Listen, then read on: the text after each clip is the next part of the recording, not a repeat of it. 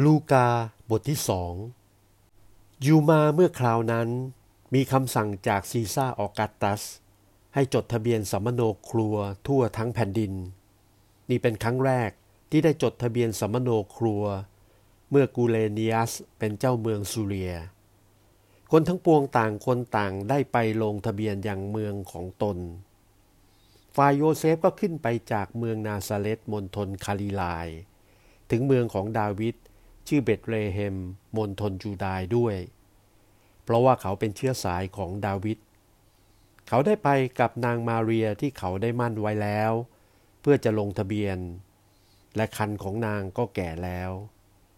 เมื่อเขาทั้งสองยังกำลังอยู่ที่นั่น ก็ถึงเวลาที่มาเรียจะประสูติบุตร นางจึงประสูติบุตรชายหัวปี เอาผ้าอ้อมพันระวางไว้ในลางหญ้า เพราะว่าไม่มีที่ว่างในโรงแรม ในเมืองนั้นมีคนเลี้ยงแกะอยู่ในทุ่งนา เฝ้าฝูงแกะของเขาในเวลากลางคืน มีทูตองค์หนึ่งของพระเจ้า มาปรากฏแก่เขา และรัศมีของพระเจ้าส่องล้อมรอบเขา และเขาตกใจกลัวยิ่งนัก ฝ่ายทูตองค์นั้นกล่าวแก่เขาว่า อย่ากลัวเลยเพราะนี่แน่เรานำข่าวดีมาประกาศแก่ท่านทั้งหลาย ซึ่งจะให้เป็นที่ชื่นชมยินดีเป็นอันมากแก่คนทั้งปวง คือว่าในวันนี้ พระผู้ช่วยให้รอดของท่านทั้งหลาย คือพระคริสต์เจ้า มาบังเกิดที่เมืองดาวิดนี่จะเป็นสำคัญแก่ท่านทั้งหลาย คือจะได้พบพระกุมารนนั้น พันผ้าอ้อมนอนอยู่ในรางหญ้า บัดเดียวนั้นมีหมู่ชาวสวรรค์พร้อมกับทูตองค์นั้นสรรเสริญพระเจ้าว่า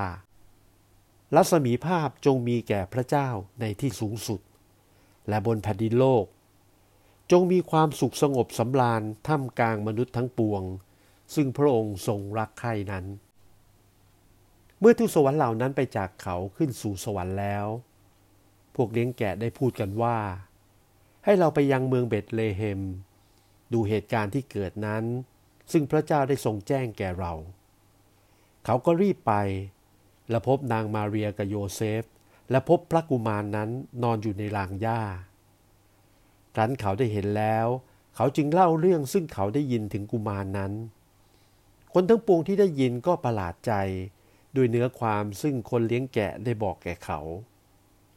ฝ่ายนางมาเรียก็จำบรรดาถ้อยคำเหล่านั้นไว้ และลำพึงในใจ คนเลี้ยงแกะนั้นจึงกลับไป ยกยอสารเสริญพระเจ้า เพราะเหตุการณ์ทั้งปวงซึ่งเขาได้ยินและได้เห็น เหมือนได้กล่าวไว้แก่เขาแล้ว ขันล่วงไปแปดวันแล้ว ก็ถึงวันที่จะทำพิธีให้พระกุมารนนั้นรับสุนัตเขาจึงให้นามว่าเยซู ตามซึ่งทูตสวรรค์ได้กล่าวไว้ก่อน เมื่อยังไม่ได้ทรงปฏิสนธิในครันเมื่อเขาทำพิธีชำระกายให้สะอาดตามบัญญัติของโมเสสสำเร็จแล้ว เขาจึงเอาพระกุมารไปยังกรุงเยรูซาเล็ม จะถวายแก่พระเจ้า เหมือนที่เขียนไว้แล้วในพระบัญญัติของพระเจ้าว่า บุตรชายหัวปีทุกคนจะได้เรียกว่าเป็นบุตรถวายแก่พระเจ้า และถวายของบูชาตามที่ได้ตรัสสั่งไว้แล้วในพระบัญญัติของพระเจ้า คือนกเขาคู่หนึ่ง หรือลูกนกพิราบสองตัว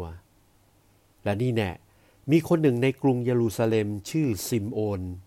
เป็นคนชอบธรรมและเกรงกลัวพระเจ้า และคอยท่าเวลาซึ่งพวกยิสราเอลจะได้รับความบรรเทาทุกนั้น และพระวิญญาณบริสุทธิ์ทรงสถิตอยู่กับท่านนั้น พระวิญญาณบริสุทธิ์ได้ทรงสำแดงแก่ท่านว่า ท่านจะไม่ตายกว่าจะได้เห็นพระคริสต์ของพระเจ้า ซิมโอนเข้าไปในวิหารโดยเดชพระวิญญาณ และเมื่อบิดามารดาได้เอาพระกุมารเยซูเข้าไป เพื่อจะกระทำแก่พระกุมาร ตามธรรมเนียมพระบัญญัตินั้น ซิมโอนจึงอุ้มพระกุมารและสรรเสริญพระเจ้าว่า โอ้ พระเจ้าข้าบัดนี้ขอให้ผู้ทาสของพระองค์ไปเป็นสุขตามคำของพระองค์เถิด เพราะว่าตาของข้าพเจ้าได้เห็นความรอดของพระองค์แล้ว ซึ่งพระองค์ได้ทรงจัดเตรียมไว้ต่อหน้าบรรดาคนทั้งปวง เป็นสว่างส่องแสงแก่ชาวต่างประเทศ และเป็นสง่าราศีของพวกยิสราเอล พลเมืองของพระองค์ ฝ่ายบิดากับมารดาของพระกุมารก็ประหลาดใจ เพราะถ้อยคำซึ่งท่านได้กล่าวถึงพระกุมารนั้น ซิมโอนจึงอวยพรแก่โยเซฟกับนางมาเรีย และกล่าวกับนางมาเรียมารดาพระกุมารนั้นว่า ดูก่อนท่าน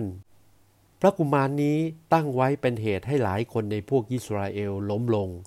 หรือยกตั้งขึ้นใหม่ก็ได้ และจะเป็นหมายสำคัญให้คนติเตียนด้วย เพื่อความคิดในใจคนเป็นอันมากจะได้ปรากฏแจ้ง ถึงหัวใจของท่านเองก็ยังจะถูกดาบแทงทะลุ ยังมีหญิงผู้ทำนายคนหนึ่งชื่ออันนา บุตรีฟานูเอลในตระกูลอาเซน นางเป็นคนชรามากแล้ว ได้มีสามีตั้งแต่สาวๆ และอยู่ด้วยกันเจ็ดปี แล้วก็เป็นม่ายมาจนถึงอายุ 84 ปี นางไม่ได้ไปจากพระวิหารเลย อยู่ปฏิบัติตามศีลอดอาหาร และอธิษฐานทั้งกลางวันกลางคืน ในขณะนั้นผู้หญิงคนนี้ก็เข้ามาโมทนาพระเจ้า และกล่าวถึงพระกุมารนั้น ให้คนทั้งปวงที่คอยท่าเวลาของกรุงเยรูซาเล็มจะหลุดเป็นไทยฟัง ครั้นโยเซฟกับนางมาเรีย ได้กระทำการทั้งปวงตามพระบัญญัติพระเจ้าเสร็จแล้ว จึงกลับไปถึงนาซาเลตเมืองของตนในมณฑลคาลีลาย พระกุมารนั้นก็เจริญวัยแข็งแรงขึ้น ประกอบด้วยสติปัญญา และพระคุณของพระเจ้าสถิตอยู่กับท่านด้วย ฝ่ายบิดามารดาเคยขึ้นไปยังกรุงเยรูซาเล็มในการเลี้ยงปัสคาทุกปีทุกปี เมื่อพระกุมารอายุได้ 12 ปีแล้ว เขาทั้งหลายก็ขึ้นไปยังกรุงเยรูซาเล็ม ตามธรรมเนียมการเลี้ยงนั้น เมื่อครบกำหนดวันเลี้ยงกันแล้ว ขณะเขากำลังกลับไป